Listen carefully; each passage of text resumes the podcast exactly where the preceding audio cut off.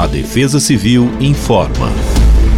Nesta segunda-feira, dia 4, o sol eleva as temperaturas, aumentando a sensação de calor e abafado em todo o estado de São Paulo. Porém, no decorrer das horas, ventos da atmosfera organizam a umidade da Amazônia e do oceano, criando condições para pancadas de chuva forte e até mesmo queda de granizo em pontos isolados. Até o momento, os modelos não indicam risco para acumulados expressivos, Porém, como haverá temporais, recomenda-se atenção em áreas mais vulneráveis. Na região metropolitana da capital, a mínima será de 20 e máxima de 32 graus. Já em Ourinhos, mínima de 24 e máxima superando os 35 graus.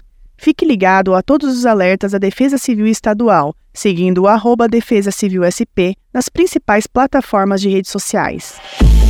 Defesa Civil do Estado de São Paulo.